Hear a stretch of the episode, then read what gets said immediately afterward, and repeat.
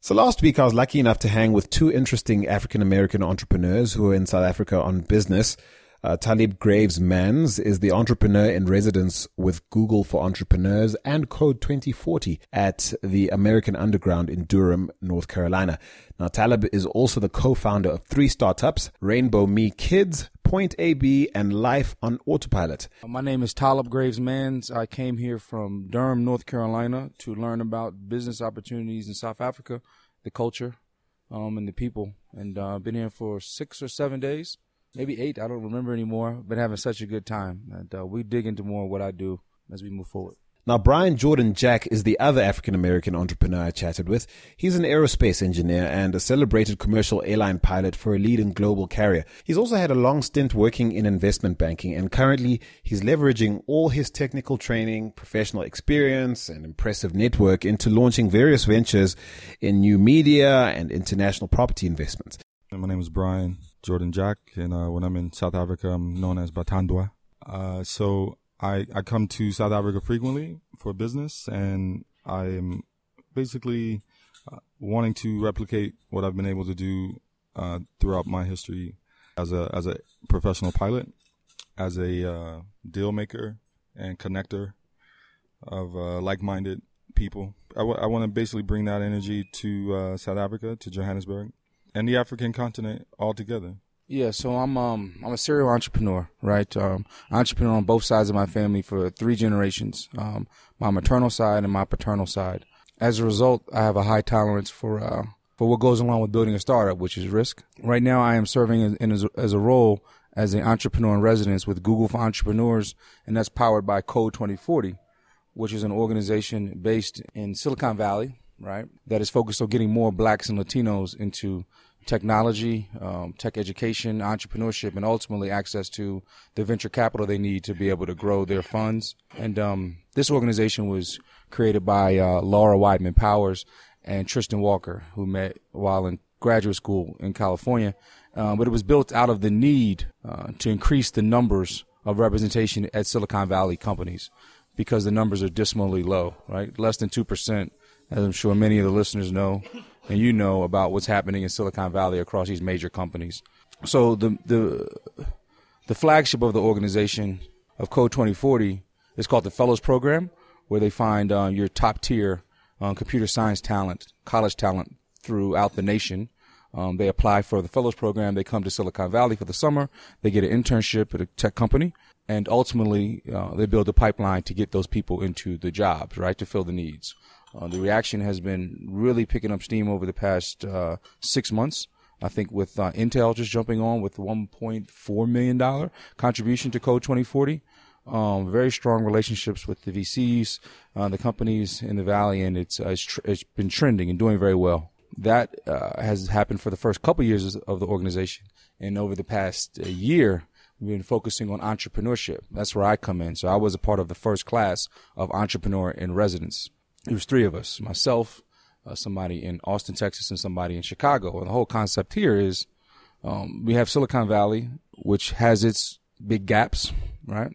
Uh, on the tech education side and career side and also on the entrepreneurship side. So how they ask the question well, how do we impact communities outside of silicon valley with more resources so that people can grow their ventures? Primarily yes blacks and latinos and that's where I came in as part of this first cohort to grow my businesses. I am uh, I have three businesses that I'm currently operating um, right now. So they give you money. They give you forty thousand dollars in uh, and no strings attached uh, seed money for you to be able to grow your venture, um, uh, and uh, a lot of uh, networking to be able to help raise money, find co-founders, develop your products etc. And I've been in that role for 10 months. I have an additional uh, eight months left with it. Going into March at South by Southwest in Austin, Texas, at the Interactive Festival, we're going to release um, five more entrepreneurs in residence.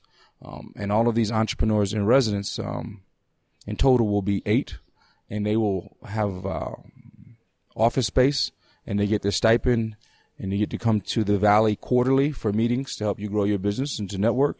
Um, and those new entrepreneur residents will be announced in Austin, Texas in March, which is going to be great to have more people coming on board. So I have a question for you, and it's a tough question because Often on our podcast, the African Tech Roundup, we point to the differences in the way ecosystems run in Silicon Valley versus various places on the continent, Cape Town, Joburg, Nairobi, Kigali, Lagos, Cairo, Tunis.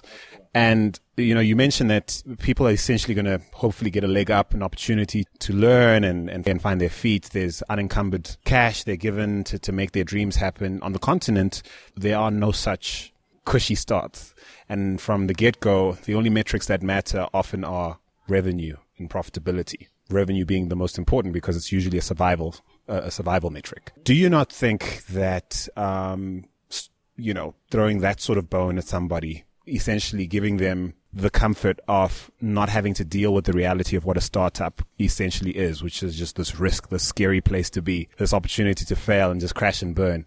If you take away all that and just offer them comfort, aren't you really setting them up to not thrive? Um, because I mean, that's not essentially the, the, the environment some of the biggest startups and the most su- successful startups of the world seem to come out of. They seem to come out of a very hard place, a very difficult, striving environment.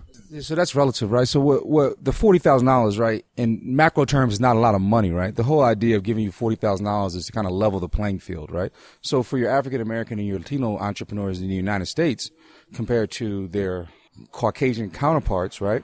Who, based on the data, have more resources to be able to grow their business and have the legs to be able to do that. So my answer is no, right? It's forty thousand dollars. That allows you to pay your rent, invest some more money in your venture to get you to the point where you can raise serious seed money. It gives you peace of mind, right? That's basically what it's prepared to do. I can't speak to what's happening on the continent because I've only been here for seven to eight days. When I come back next time, I'll be better prepared to be able to speak to that. But that's kind of the way we look at the the forty thousand dollars associated with this type of seed money is to give you the peace of mind and and um, some cash to be able to to be able to grow your venture. So Google underwrites the program. So they cut a check to Code 2040, which then disseminates that into the various communities. In terms of the continent, I, I live now in the Middle East and I make regular visits to uh, the continent. Sub-Saharan Africa, Rwanda, Kenya, uh, South Africa, Nigeria, Ghana, Morocco, Algeria. So what I'm getting at is that in the in the same sense that there's a different uh, ecosystem and microcosm for each of those places that that you may want to operate as a startup, as a business, as an investor, uh, the same nuance you have to take into these instances in the United States. The uh, startup ecosystem in Silicon Valley, very much different than the startup ecosystem that might exist in Nashville, in the southeastern United States, in Raleigh Durham, where Talib is uh, based, in Detroit. In uh, you, you, get my point. So, so what I'm saying is that is this: um, you may have a situation where the Google Code 2040 system begins to become so successful because you started, you, you begin to tap into talent that you otherwise may not have encountered. And so I think w- what we could do is take that strategy and then bring it to the continent. Let's see if that hasn't, let's say, been the, the order of business, so to speak. Uh, then let's try. You know, I mean, because like I said, you, you may encounter, uh, those that you've been missing out on so far, and that just start to develop in itself a more a newer school of uh, talent of genius talent. In fact, so I'd like to, Talib, if you want to speak any more on that. Let me give you a sense of where I was coming from. The question: What's happening on the African continent? Every within a stone's throw of us, in any direction, there is a co-working space, an incubator, an accelerator, and these are words that are bandied about. It's very popular PR at the moment to be a bank with like a little accelerator program on the side, to be a. money attached to them?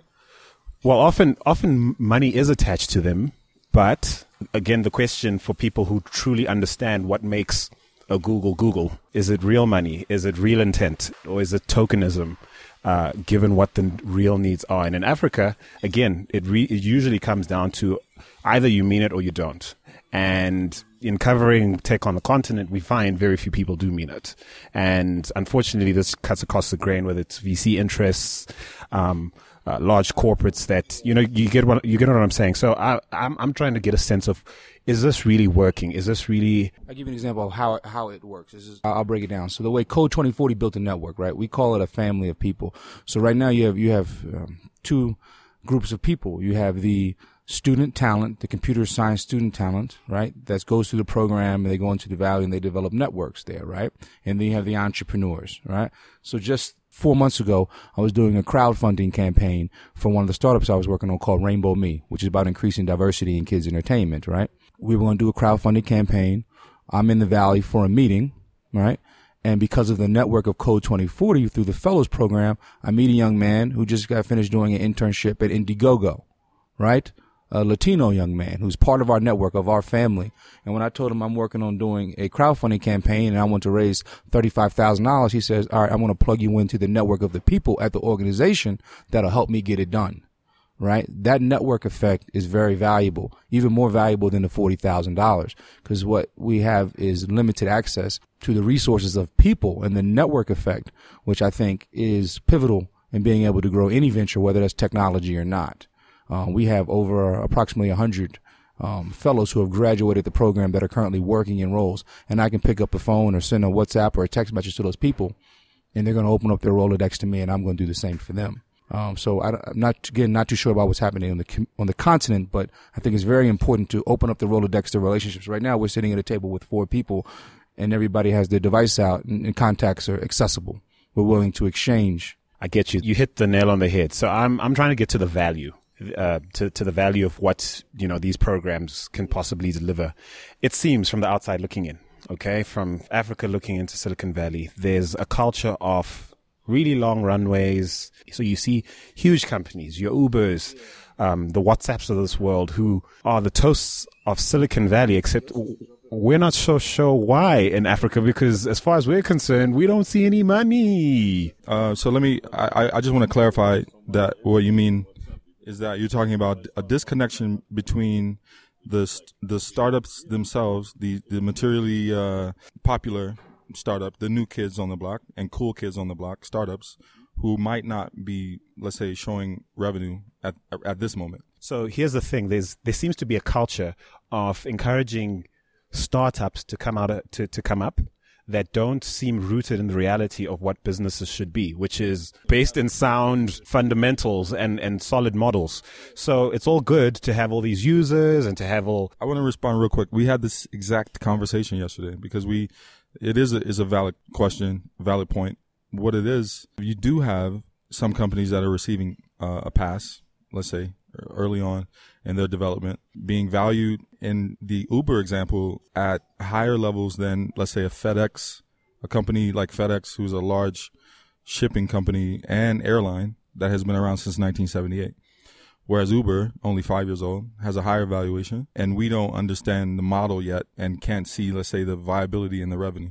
What I'll say about that is this: the these models that we're seeing, like and Amazon, for example, are strikingly different than traditional companies and models. So the revenue models that you you're going to see are also going to be be different. So you may see a lag in revenue, but I guarantee you that the innovation that surrounds the product is the innate value in those companies, and that is actually where the investors, where the shareholders are bent, are are basically banking. They're banking on the innovation itself because it it could be for example in in in the Uber example in the WhatsApp example that eventually you have those traditional companies that that will want to and that already have started to integrate these models into their own ecosystems.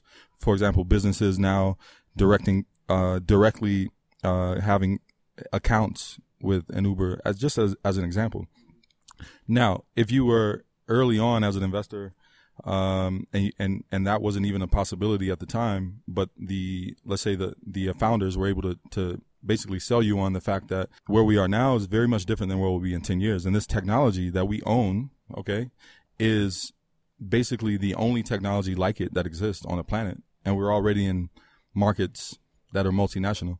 So in the same instance like my company, my group Axiom, like Talib's uh, company, Life on Autopilot, what we're doing is essentially kind of breaking down borders in terms of being multinational startups. And the ones that you're mentioning are multinational startups. So they're encountering different challenges than a traditional company would because traditional companies don't start out as a multinational.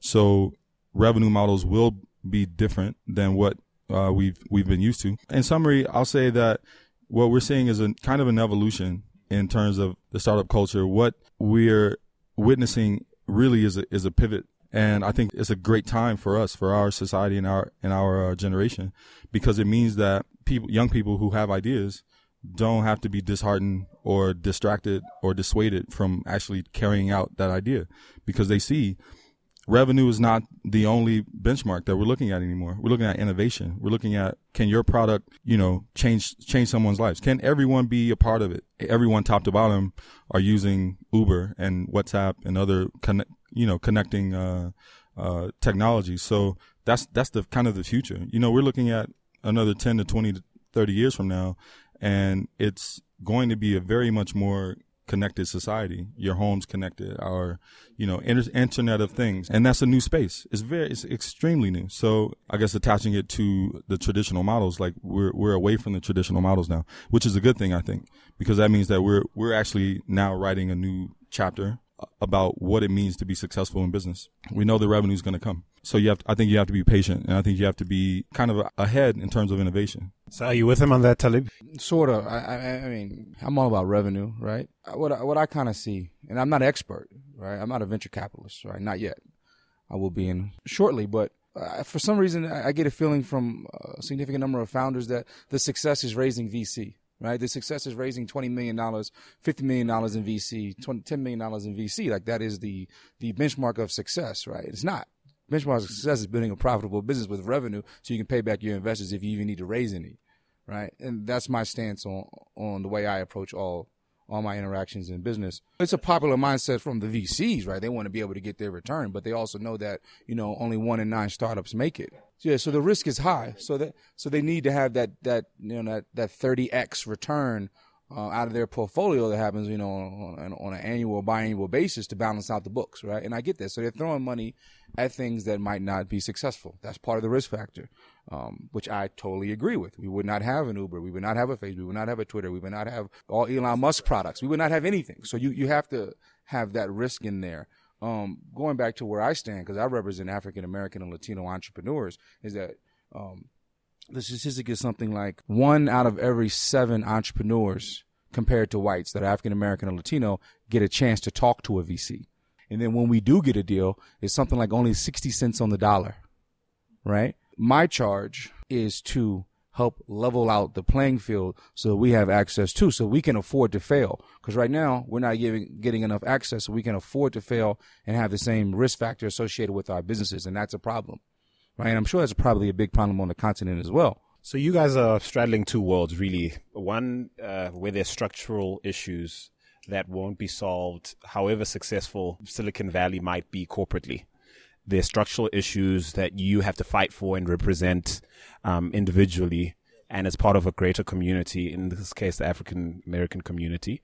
And the same is true here. I mean, yeah, without getting all nationalist, not a lot's changed in many respects. Um, as far as who, who, controls capital and how and how deals are done and, who gets to participate. With that said, I want you to speak specifically to the businesses you guys run, uh, the enterprises you've started, even the ones you started and failed at. Talk me through your approach to making it work. Factor your background, your what you've learned professionally as a pilot, an engineer, as an entrepreneur who's grown up in an entrepreneurial family. Because even that's not something I can even relate to because I'm a second generation professional, first generation entrepreneur.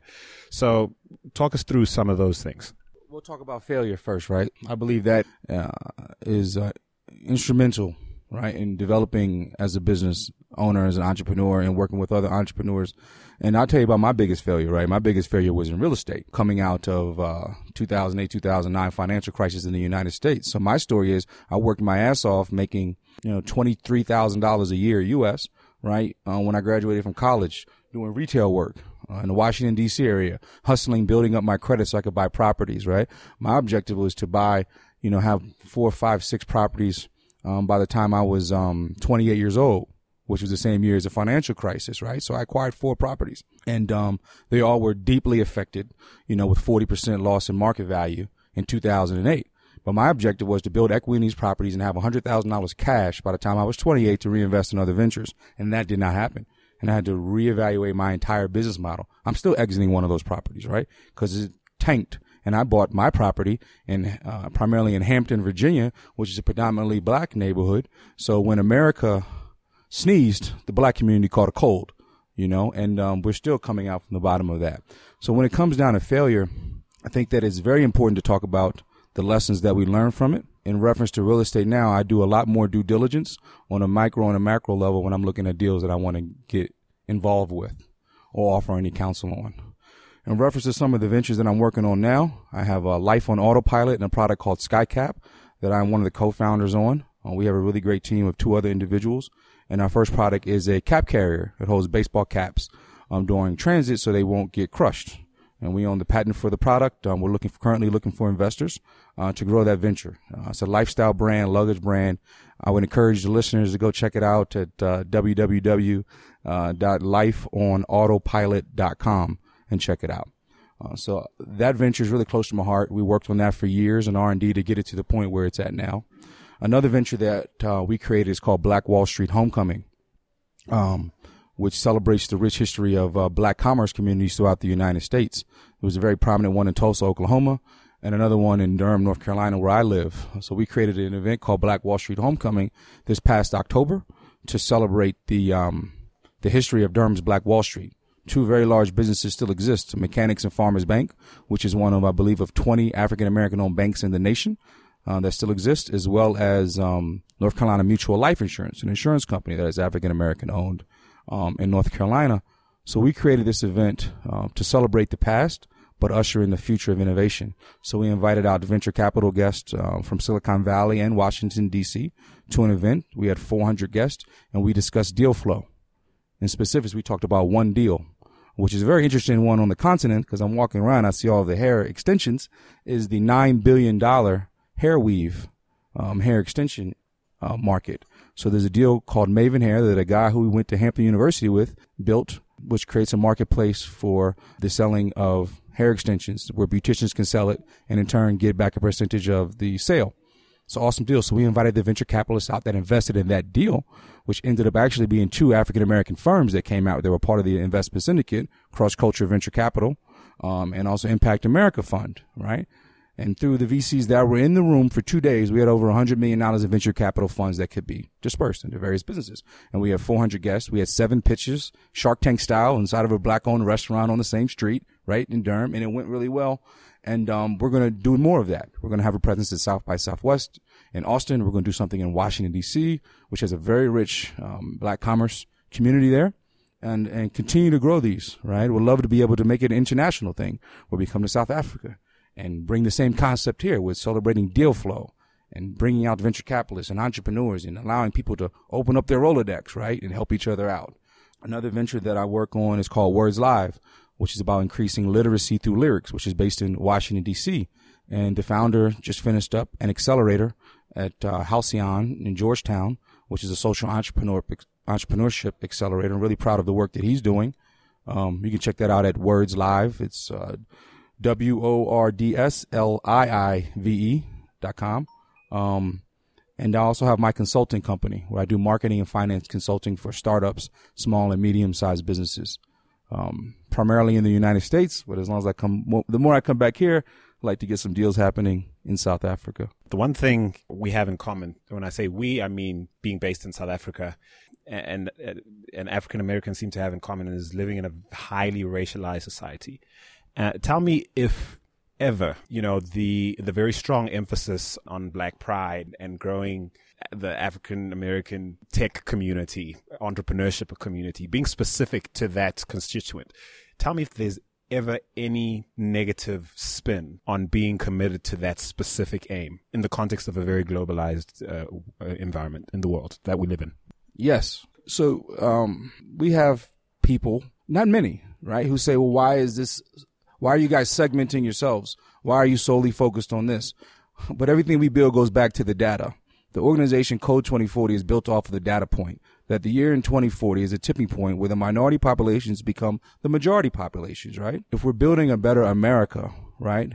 And our, our demographics are changing, we want to make sure that the people that it's changing into have the tools and the resources they need in order to make America great and to continue to build and to iterate. So that's my answer to anybody who brings up that question. Just like, do you want America to be great? If so, we have to provide resources to these people who are going to grow, who are growing the economy. Then I drop the mic. That's it. You know, if anybody disagrees with that, then that's a much different issue that will require sitting down and with a, um, a moderator. So this is a data-driven decision you've made as a businessman. There are no ideological worldviews le- leaking into the things you do. This is now a personal question. I mean, is this is it purely a data situation for you? I mean, it's also personal for me. Um, it's no misconception that people do business with people they're comfortable doing business with. Third generation entrepreneur. Uh, great grandmother was a seamstress. Grandfather's a mechanic. other grandfather's taxi driver. My father sold apparel. My mother works in real estate. And I can honestly say at this point, about 95% of the money that's coming to my household has been exchanged to African American dollars. I'm the anomaly. This is not, not, not normal, but I recognize that it is possible um, to circulate dollars more when within some communities, right? I am not a proponent of having total insular communities, though. I think that in order to grow in the form of capitalism and helping out, you have to include other people, especially if you're building tech companies. You want as many users as possible, right? So that I mean, it has to go into your design. So you talk me through some of the, your businesses, and I want you to factor your background, learnings, what you studied professionally, your jumps from industry to industry, the failings, what comes out on the other side? I'll give you some highlights. I, I would say it's a unique uh, path that I've taken, and I I've always recognized that. For one, I'm the only uh, professionally trained uh, pilot in my family. The other parts of my family are in, are in medicine as uh, professional uh, medical doctors, a family of educators. So when I took the initiative to go into engineering as a background to prepare me for flying as a profession, I knew that I had a passion for flying itself. It's a very romantic kind of undertaking, flying an airplane, like having the opportunity to handle the controls. If you have, if you haven't done it, all the listeners go to the airport, find someone who's a flight instructor, get in the airplane and take a lap around the pattern. It's, it's very much a, a direct connection to nature in that, in that standpoint. So, uh, so I wanted to, to go from what I could do as a, professionally as a pilot into what I could do individually as a as an entrepreneur and as a business person. In my upbringing, it was there were always entrepreneurs around, but it was never really anyone to, to go to directly to say how do you, how do you make that happen. So I, I took initiative from let's say going from a professional pilot instructor to going into the business community and using that as a tool to barter for skill. Particularly when you're flying privately, you encounter a lot of business people. So that's, that's one. Secondly, it was like an MBA program because on the flight, each flight time on average for us is an hour and a half, two hours. If it's West Coast, it's longer. And during that time, you do have the opportunity to discuss a lots of, uh, items, let's say going on with, with that particular deal. If you're dealing with a real estate, uh, investment, uh, professional, someone who's a, who's an owner, who's doing deals for their own companies. You encounter attorneys, you encounter uh, medical doctors who have their own businesses who own the real estate that their practices are in. So I, what I did was kept my eyes and ears open throughout that whole process. I was able to parlay that into an account executive position at a national bank in the U.S. And I did that and learned the finance business really, I mean, in detail from top to bottom, which is which is not something that all of us get to do unless we're a finance uh, major normally going into to working at a, at a Wall Street bank. If you're in the US or if you or if you're in uh, any other uh, place in the world where you have you know uh, finance institutions where you can go and and start there and kind of under, understand the the levels as you matriculate naturally up the uh, ranks to executive. So going directly from a private pilot or I should say, pilot who was flying commercially for an executive uh, group of people, because it's a misconception. I want to clear up all the uh, proper terms, right? So a private pilot means that you can just fly people. I could train you to be a private pilot in a month, right? So a pilot who who flies professionally for anyone is a commercial pilot. That means that you're paid to do that uh, specifically for anyone who who kind of charters you or pays you or you do that on demand, right? So now I, now I've elevated to the point of international wide body pilot, which is a whole nother animal, right? But in that, it allows me to travel to, to different jurisdictions. I get to do a lot of market research on all of my travels. And that kind of separates out where I think my business is able to, to do things in a way that is a lot more, let's say, dynamic than other like older juggernaut companies, right? So we're, I'm a lot dynamic, more dynamic in that, you know, I can do research in four or five different cities in four or five different countries in 30 days. So my company, Axiom, which basically specializes in real estate transactions, real estate investments, consulting, and media and film through partnerships, through financial partnerships and through other business to business partnerships within the United States, on the continent, in South Africa, in Kenya, and Rwanda. We want to basically give eh, I mean, co- continent wide, actually, because there's no, there's no limit in terms of who we're willing to partner with. Uh, so if the listeners out there, if they have these ideas, they've already been drumming up, by all means, you know, uh, they can get in contact with your show or, or with me directly and we can kind of start that conversation because my, standpoint is is that it's all about relationships. All the successful businesses that I've had were were done through relationships that were um, kind of massaged and built over time, not something that happened one off. So when we talk about failures, you know, those were my failures when I was putting a lot of energy into a one-off investment, into a, into a situation where you know I would partner with people and they say, okay, this is the event or this is the one-off project that everyone is just going to make a windfall from and then it falls through because there's no relationship building. There's just an idea that, okay, we think this is what's going to happen. But over time, when you build the relationships, you get to exchange ideas. You get to witness the kind of ebb and flow of what's happening market wise. Uh, I get to exchange my ideas from ex- experts I've been working with who are uh, both business partners and financial partners. So if it's more of a relationship over time, it's to me a lot more successful. And that's, that's actually what's been, what I've been able to experience through my business dealings. So that is kind of like what I'm doing in terms of combining my skills as a pilot. Obviously, there's a lot of attention to detail. There's a lot of attention to regulations and all those things keep us safe, right? So in the business standpoint, you also have legalities, regulations to keep you safe, to keep your business safe, to keep you protected from any, you know, eventual collapse or downfall. And it's the same for us. So, you know, I try to transfer the skills quite frequently and that, and that's been successful for me so far. I'd like to know what some of the greatest misconceptions we might have about your scene across the water and some of the misconceptions the communities you come from have about investing in Africa. There must be an information gap. Otherwise, we'd see tons of you guys out here.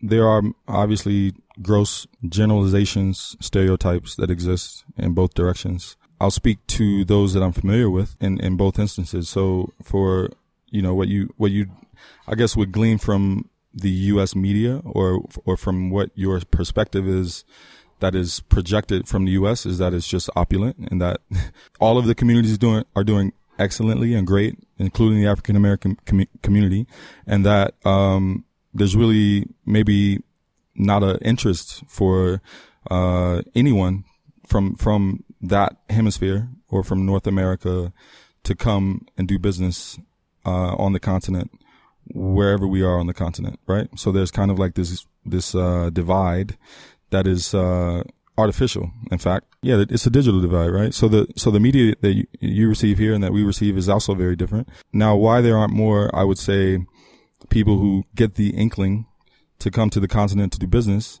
is because, for one, there's very few channels for smaller groups to do that, and we're talking about small to medium enterprises yeah, so the multinationals is their playground and they've been doing it and they have the expertise for for a long time. But the SMEs uh, are not, and they and they're they're dealing with different challenges, obviously, and so you know for them to then take on a, a global or multinational undertaking as a SME uh, might be too daunting to them, or might they feel that way. But what I think what uh, Talib and I want to stress is that it is available and possible through the correct uh, channels and through the correct let's say, um, information. Let's say you, you do have to do the research for your own, for your own self.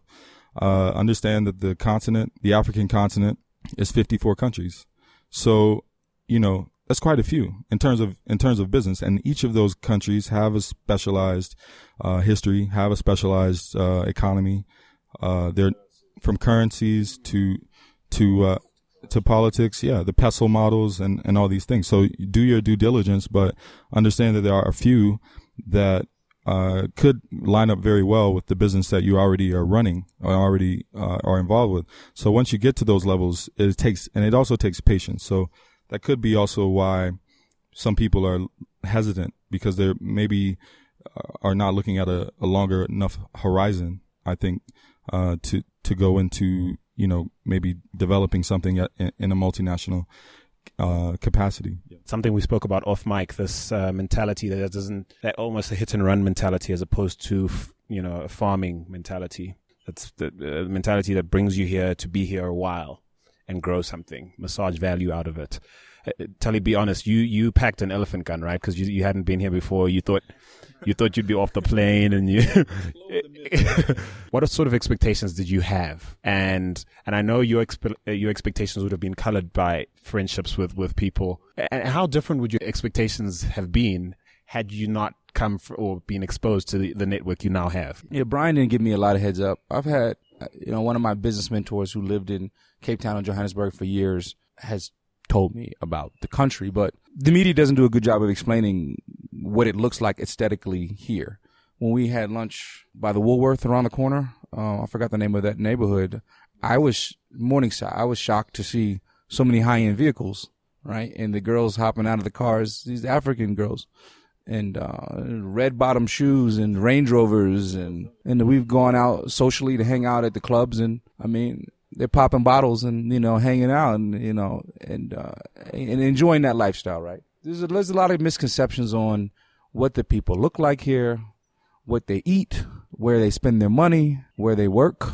I mean, there's so many misconceptions here that um history basically that you're looking at an apartheid and this and township, but the problem is that you've seen only the top end of the market. You, ever, you haven't been to a township. You're going to Soweto? Soweto, you're going to go to Vil- Vilakazi Street, to the Museum of uh, Nelson Mandela. That's where the touristic area. It's all nicely, and Maponya Mall and this. Gonna Go to the hood. We're, we're, we're, gonna go in the hood. Like it's all good. It is. It is all good. We're gonna. Yeah. We're gonna. We're gonna walk and we're gonna make a right and we're gonna go deep. You know. And um, we're not gonna go too deep, but yeah. I mean, I, I lived in East Baltimore. All right if I see something worse than areas that I live in in East Baltimore, I wouldn't be like, well, damn.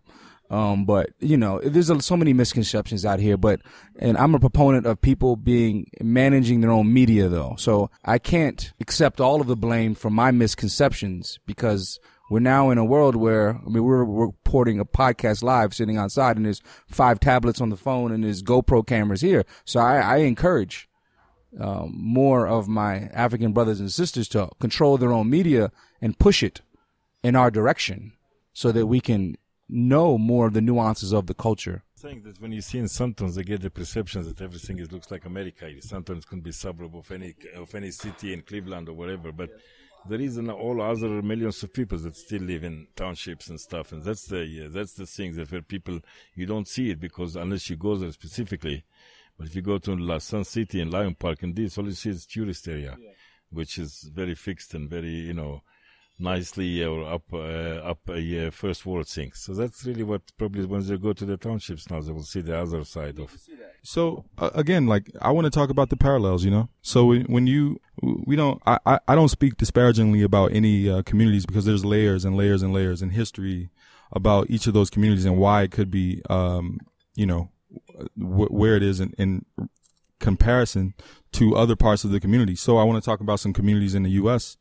Uh, that are juxtaposed against some high end areas, you know, like in, in Los Angeles and South, South Central Los Angeles or Compton.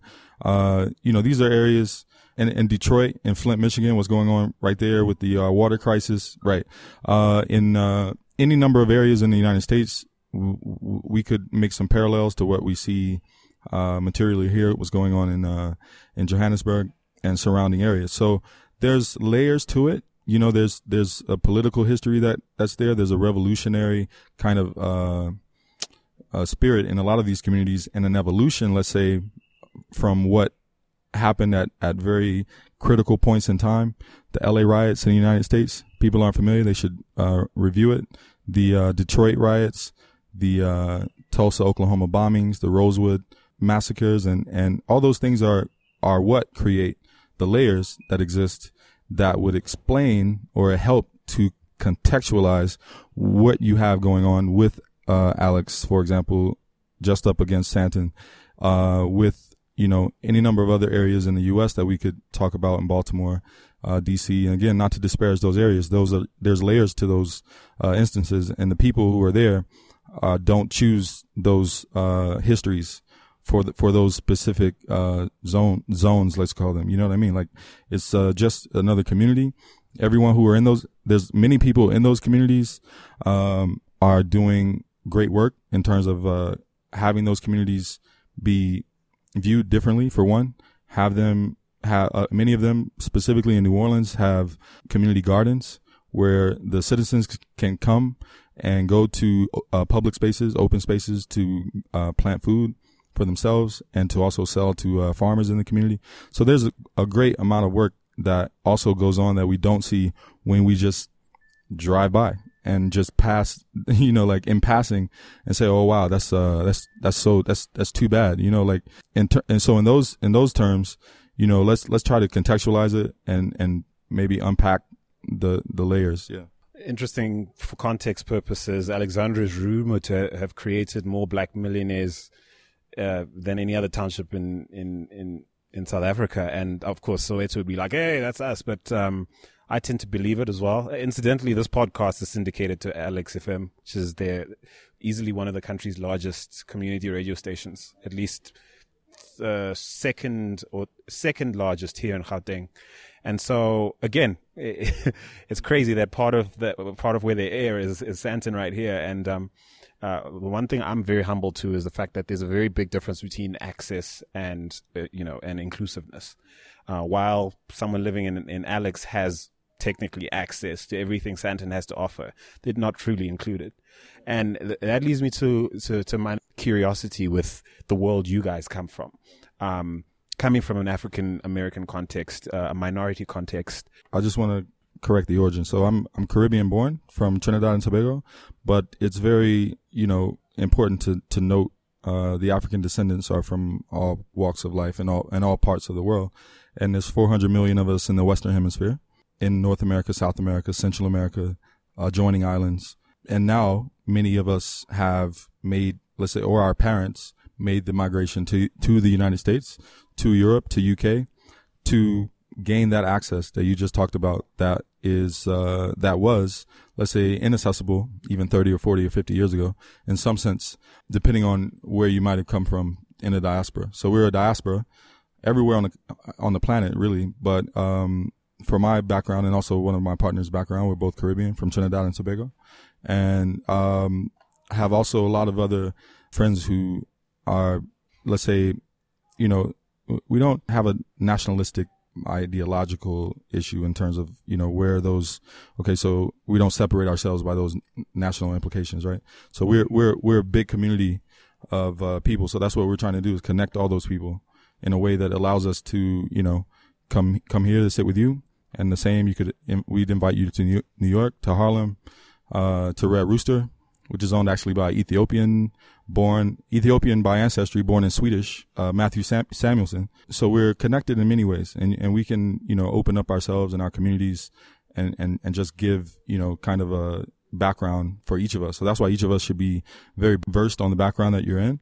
Be very be an expert on your area. If you don't, if you can't for anyone else's, and then and then you can extend those uh, that information to anyone else in the community. I believe strongly in that uh, coming to the to the table as it were at the world stage and having something to offer as opposed to, you know, a bowl for everyone else's stuff, you know?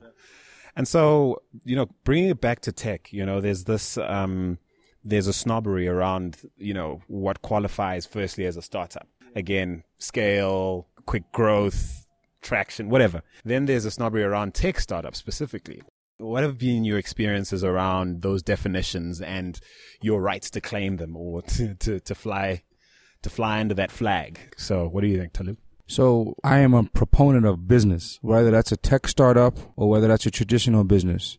I, I have companies that work in both. Um, I prefer physical goods that have tech components to them. So, for example, our, our next iteration of, of luggage through life and autopilot will be tech enabled. Allows you to dock into GPS and stuff like that. But um, I um, I don't care as long as it makes money, right? The, the, the, there is a snobbery in the tech community about the way a company has to be built built in order for it to be credible. Uh, there's some merit to some of those conversations, but for me, it's not a yes or no uh, decision for me to get in the type of business. But to further, I think that what I'm most attracted to that are people build that are building solutions that are viable within their communities. Um, just like the deal I explained earlier about Mayvenn Hair, which solves for the $9 billion hair care industry, it's really a supply chain business because they have the relationship to be able to produce uh, and procure the hair, and they use tech simply to enable the transaction, but the real bulk of the, the, the, money is being made on the supply chain side of the deal. So when you extract these deals and really think about what's viable within your community, I'd say only look at tech as a way to enable the business to make more money versus just building the tech. I think it's very important for entrepreneurs to think about fundamentally what are you solving for? And does tech help you and enable you to do that more efficiently? If you check box yes, then spend more money, more time on the tech side. If not, just focus on the core of the business. Don't get lost in the sauce of users and widgets and analytics and all that other stuff if your business is not solid yet, which I think can a significant time uh, can be analyzed and done without tech. Tech is an enabler for you to make a more efficient business. And so, Brian, given you you self-confessed um, details-oriented person, is that not a danger sometimes in in your approach to doing business that you can get really bogged down? Do you not need more pragmatic entrepreneurial thinking like Talib seems to to have in order to make it work? Uh, there's four forces of flight, right? So there's lift, there's gravity, there's propulsion, and there's drag, right? So that means that we have we have to have balance in order to remain in flight. So no matter how uh, powerful the vessel is, no matter uh, let's say how also there's some vessels you look at them you, you don't think that they can fly, right? Because they look like, you know, machines that just aren't equipped to take flight. So I would say with, you know, uh, referring to that analogy that you do need balance. You need a pragmatic approach. You need someone that is, uh, within your organization. If you're, if you're an entrepreneur uh, or startup, whether you're individual or not, you need to definitely address the pragmatism and the uh, traditional business uh, items in order for you to be successful. But if you're one of those people who are very innovative and very creative, then don't abandon that because you feel pressure from the ecosystem or the society or the startup culture to be a certain way. There's there's room, I think, in that space for you to be yourself and also be successful. But I think there does require a balance between the two. Okay, so we we have to wrap this up because you have uh, townships to go see. so Soweto awaits. Be kind to the people. A lot of good folk out there. Yeah. Do you want to plug someone? Yeah. So really quickly, we spoke a lot about um, the business side, but we also want to talk about the outreach side. So we, I, I have one of my, uh, let's say investment partners and financial partners who has, uh, what's called Jelani Girls and Jelani Women. Both are outreach organizations. Uh, both are non-for-profit organizations that want to empower girls and women throughout the world. Uh, but right now, the Jelani Women uh, founder, Ashley Company, is on the continent. She's in South Africa at the moment, uh, reaching out to other people in the same space and to also girls, young girls, women who, you know, are looking for areas of, uh, of, of empowerment. Like looking for places to go for girls code, for example, math and math and science enrichment. Uh, so I think that's very important in the same, you know, capacity of uh, the business side, but also there's a few of us, including uh, my, my, good friend uh, Jelani, uh, who just walked up, uh, who will be doing in combination, in parallel with their businesses here. His his is apparel, but he he's already stated that in in parallel with that, he wants to do outreach, and that means education, and that means financial literacy education. That means, uh, you know, uh, just you know the layers that are going to be required for the citizenry from now for the next 20 years to be empowered and to be and to continue to grow and enhance themselves. So um, I want to ask you guys one last thing. What do you consider the most exciting new frontier stuff out there, tech wise, and maybe not so new frontier, maybe not so green fields, and perhaps not even anything you're involved with? Like, what are you excited about uh, looking into the next five, ten years? I um, I'm most excited about um, Uh, virtual reality. I, I think it's awesome. It's the greatest thing ever. I got, I just gave him a Google Cardboard. I mean, that's not virtual reality per se, but it's just to play with, man. I've got a chance to wear Oculus Rift. I can't wait to get back because we have a new company that, um, is doing VR production and the American Underground, the co-working space that I am working on. I can't wait to get back and talk to that person and make something. But specifically, I like the ramifications of it on, on medicine and primarily psychological. Um, the uh, ability to, to be able to create um, realities that will help people temper um, the various psychological ailments. I think is very interesting. Um, another one, I'm, I'm still IoT, right? But specifically, I like the idea of smart homes. I'm working with a real estate developer right now in Washington, DC, who has, uh, seven product projects that he's working on, uh, single family and, um, multi-unit properties where he wants to make the house as smart as possible. So when you walk in, there's a dashboard that lets you know all the efficiency of the entire property. Um, I love those two things, and uh, and I like everything Elon Musk does. He's ours, bro. He's ours. yeah, he, he doesn't look like it, but yeah, he, he's ours in some form. Okay, so Brian, and the virtual reality thing, just I, I don't get it because I mean, we, we, we barely do well with the reality we have. I don't, know how it's gonna help. Now, I say that tongue in cheek, of course. Uh, when I'm being operated on and it's, it's benefited me and all the research is paying off, I'm sure I'll be very grateful for all the advances. But what, what, what's, what's exciting you at the moment, Brian?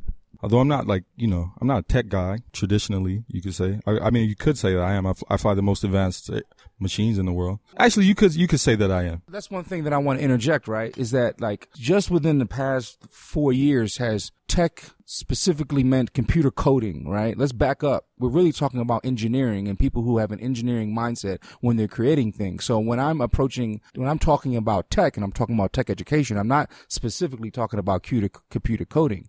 I'm not talking about lines of CSS and HTML specifically and apps. I'm not talking about that. I'm talking about engineers, right? Whether that's auto, whether that's air, whether it's aerodynamics, which I guess is air, right? But anything that requires you to build something, right? That has a technical component to it, are the people that I want to work with, develop relationships, nurture. I like that this business major likes what you just said because I otherwise I don't belong here either. so okay, so really quick, uh, on the on the tech frontier, uh, what I like is uh, space travel. You know, we used to think that air travel wasn't uh, possible, but now we take uh, jets 17 hours in flight at once, travel, you know, many seven, eight thousand kilometers at a time. So I really like that. Would you uh, do that Mars trip and never come back? Uh, no. Uh, but if you want, but if you if that's your thing, uh, I, I would say go for it you never know. You maybe start start a new uh, community on Mars. But um, so I will say though, in the media space and tech space, I do like uh, what Atomos is doing. I like what the uh, Red Camera. Atomos, these are companies that do specifically like cameras, camera bodies, so 6K.